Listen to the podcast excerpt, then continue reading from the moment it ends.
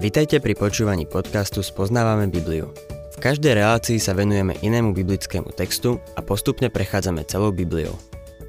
V dnešnom programe budeme rozoberať biblickú knihu Daniel.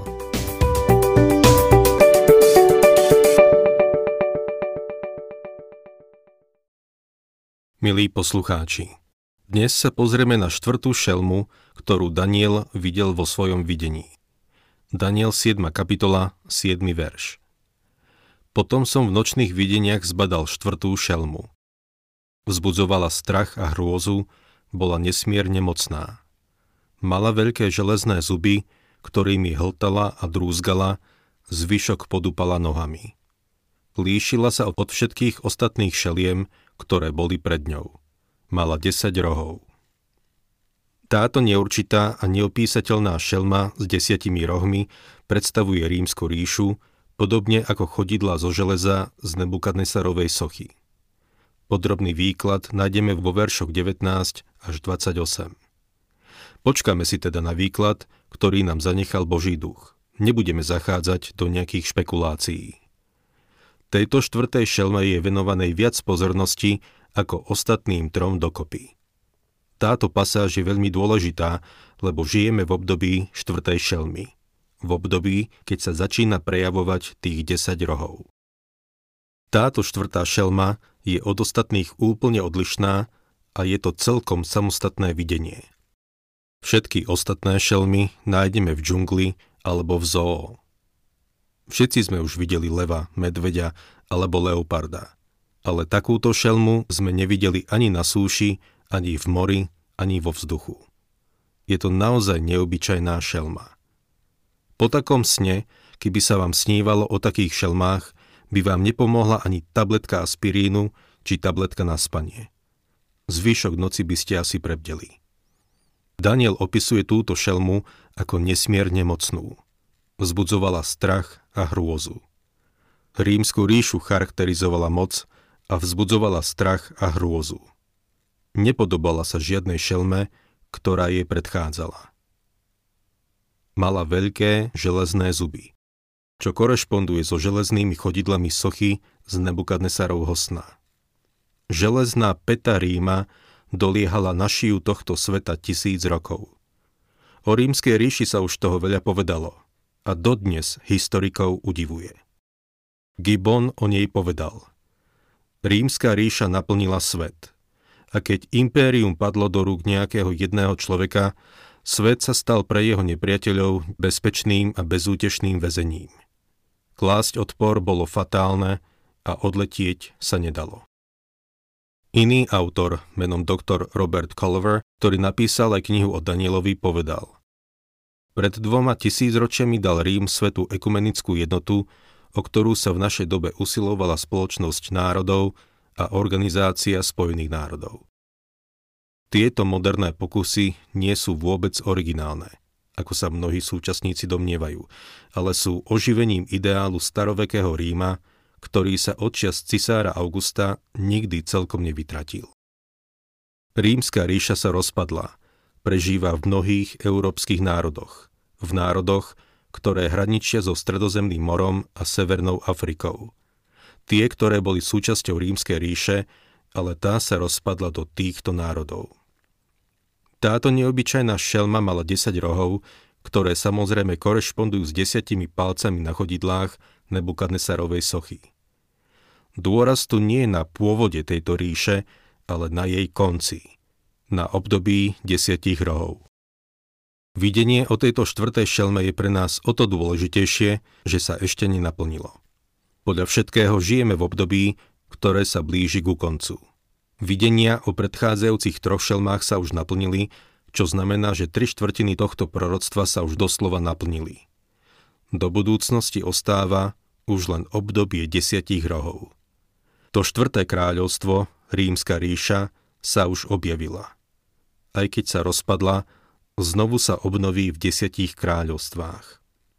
Obnoví ju ten, ktorého Božie slovo označuje ako Antikrista. 8. verš. Pozoroval som tieto rohy, keď tu zrazu vyrástol medzi nimi ďalší, malý roh. Tri z predchádzajúcich rohov pred ním boli vylomené. Tento roh mal oči, ako majú ľudia, a jeho ústa sa vyjadrovali velikášsky. Pozornosť sa teraz upriemuje na týchto 10 rohov. Všimnime si, že nereprezentujú 5. kráľovstvo. Vyrastajú z hlavy štvrtej šelmy a predstavujú jej posledný vývoj. V prvom videní, vo videní o soche, to boli palce na chodidlách zo železa a hliny. Železo je stále tam. Rím je stále tu. Ale tá hlina, čiže slabosť, je tu takisto. Nazdávam sa, že železo symbolizuje autokratickú vládu jedného človeka a hlina dav, demokraciu. Úprimne povedané, v dnešnej demokracii pozorujeme takýto typ slabosti. Sme hrdí na slobodu, ktorú máme. Ďakujem Bohu, že ju máme, ale hovoriť o obyčajnom človeku, o verejnosti je takmer ako vtip. Ak mám povedať pravdu, nie sme veľmi dôležití. Sem tam, keď sa blížia voľby, nám politici vravia, aký sme dôležití, úžasní a vzdelaní. Máme však málo spoločné s riadením štátu či výberom prezidenta. Rozhodnutia robia politici a lobbysti.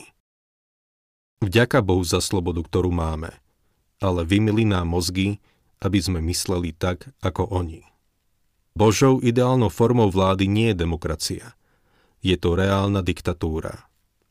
Keď Ježiš Kristus bude vládnuť na tejto zemi, nikoho sa nebude pýtať, čo chce. Všetky rozhodnutia urobí On a túto zem bude riadiť tak, ako bude chcieť. Z toho dôvodu by najlepšie bolo, keby sme sa premenili na jeho obraz, inak to bude pod jeho diktatúrou veľmi nepohodlné. Všetko, čo sa mu postaví do cesty a bude sa búriť, odstráni. Musíme sa pred ním skloniť a skloniť sa pred jeho absolútnou vládou. Rím sa rozpadol kvôli vnútorným rozporom, prehnitosti a opilstvu. Všetky tieto štyri ríše padli kvôli opilstvu. Alkoholizmus je aj dnes vážny problém. O mnohých alkoholikoch ani nevieme, lebo sa nedostanú do oficiálnych štatistík. Dozvieme sa o nich, až keď spáchajú samovraždu alebo sú umiestnení do liečebného zariadenia. Rím sa znovu obnoví. A je zaujímavé, že ľudia hľadajú človeka, ktorý by bol toho schopný. Nemecký historik Hoffmann povedal – keď Germáni a Slovania vstúpili čiastočne na rímsku pôdu, v každom prípade na historické územie rímskej ríše, ich kniežatá uzatvárali manželstva s rímskymi rodinami. Karol Veľký pochádzal z rímskeho rodu. Takmer v tom istom čase sa nemecký cisár Otto II a knieža Vladimír z Kievskej Rusy oženili s cérami východorímskeho cisára. Bolo to charakteristické pre vzťah pristahovaleckých národov do Ríma. Nezaložili nové kráľovstvo, ale pokračovali v tom rímskom. A tak to bude pokračovať až do konca všetkej pozemskej moci, až kým sa definitívne nerozvetví na 10 kráľovstiev. Pokúšať sa ich teraz označiť by bolo nemiestné. Rovnako ako určiť Kristov príchod, ktorý je s tým spojený, na zajtrajšok alebo nasledujúci deň. Daniel píše, ďalší malý roh. Ten sa stáva kľúčom k celej tejto situácii. Vylamuje tri predchádzajúce rohy a etabluje sa nad ostatné. Neviem, ktorých 10 kráľovstiev to je, ale vychádzajú z rozdrobenej rímskej ríše. Tento roh mal oči, ako majú ľudia, čiže mal ľudskú inteligenciu a génia a jeho ústa sa vyjadrovali velikážsky. To označuje rúhanie tohto človeka. Čítajme ďalej 9. verš. Pozeral som sa, až boli napokon postavené tróny a od veký si zasadol.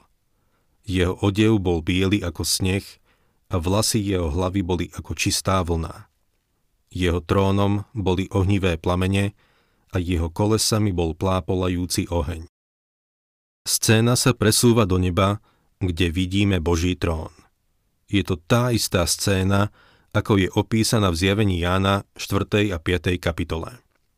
Je to príprava na súd veľkého súženia a druhý príchod Krista na zem. Pozeral som sa, až boli napokon postavené tróny. To korešponduje so zjavením Jána 4.4. Zatiaľ, čo Ján uvádza počet starších a iné detaily, Daniel sa takýmito vecami nezaoberá, lebo predmet, ktorému sa venuje, nezahrňa cirkev a jej budúcnosť. Od veký je väčší Boh. Jeho odev bol biely ako sneh. To odkazuje na jeho svetosť a spravodlivosť. Vlasy jeho boli ako čistá vlna, to poukazuje na jeho nekonečnú múdrosť. Jeho trónom boli ohnivé plamene. To poukazuje na jeho nezdolateľnú silu a moc. 10. verš Ohnivá rieka vyvierala a vytekala spred neho. Tisíce tisícov mu posluhovali a desaťtisíce desaťtisícov stáli pred ním. Súd zasadol a knihy sa otvorili. Toto sa netýka súdu pred veľkým bielým trónom, ktorý bude až po miléniu, ale príprav na súd veľkého súženia a Kristovhu návratu, keď ustanoví svoje tisícročné kráľovstvo tu na zemi. 11. verš Potom som hľadel na roh, ktorý hovoril silácké reči. Pozeral som, kým tá šelma nebola usmrtená. Jej telo bolo zničené a vydané na spálenie ohňom. Zatiaľ, čo Boh pripravuje súdnu scénu v nebi, aby rozhodol, kto vstúpi do kráľovstva, na zemi sa ten malý roh čo najhlasnejšie rúha a vystatuje. O jeho treste je však rozhodnuté a jeho kráľovstvo je odsúdené na zánik. V súvislosti s týmto kráľovstvom, ktoré symbolizuje táto posledná šelma, nie je dôraz na jeho začiatok, ale na jeho koniec.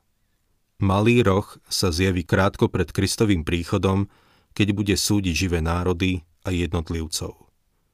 Toto obdobie sa zoduje s obdobím veľkého súženia. 12. verš Aj ostatným šelmám bola odňatá moc, no ešte na istý čas im bola určená dĺžka života. Hoci prvé tri šelmy už boli zničené, ideológia a filozofia týchto kráľovstiev pretrváva a podľa všetkého sa prejaví v období veľkého súženia. 13. verš v nočnom videní som videl. S nebeskými oblakmi prichádzal kto si ako syn človeka. Priblížil sa až k odvekému, priviedli ho pred neho. Toto je Boží syn v nebi, Pán Ježiš Kristus. A toto o ňom čítame v Marekovi 14. kapitole 61. a 62. verši, keď bol pred Sanhedrinom. Veľkňaz sa ho znova spýtal. Ty si Mesiáš, syn požehnaného? Na to Ježiš odpovedal. Ja som. Uvidíte syna človeka sedieť po pravici moci a prichádzať s nebeskými oblakmi. To je presne to, čo napísal Daniel. A potom v Lukášovi v 1. kapitole 32. verši čítame. On bude veľký, bude sa volať synom Najvyššieho a pán Boh mu dá trón jeho otca Dávida tu dnes skončíme a na budúce sa k tomuto textu vrátime.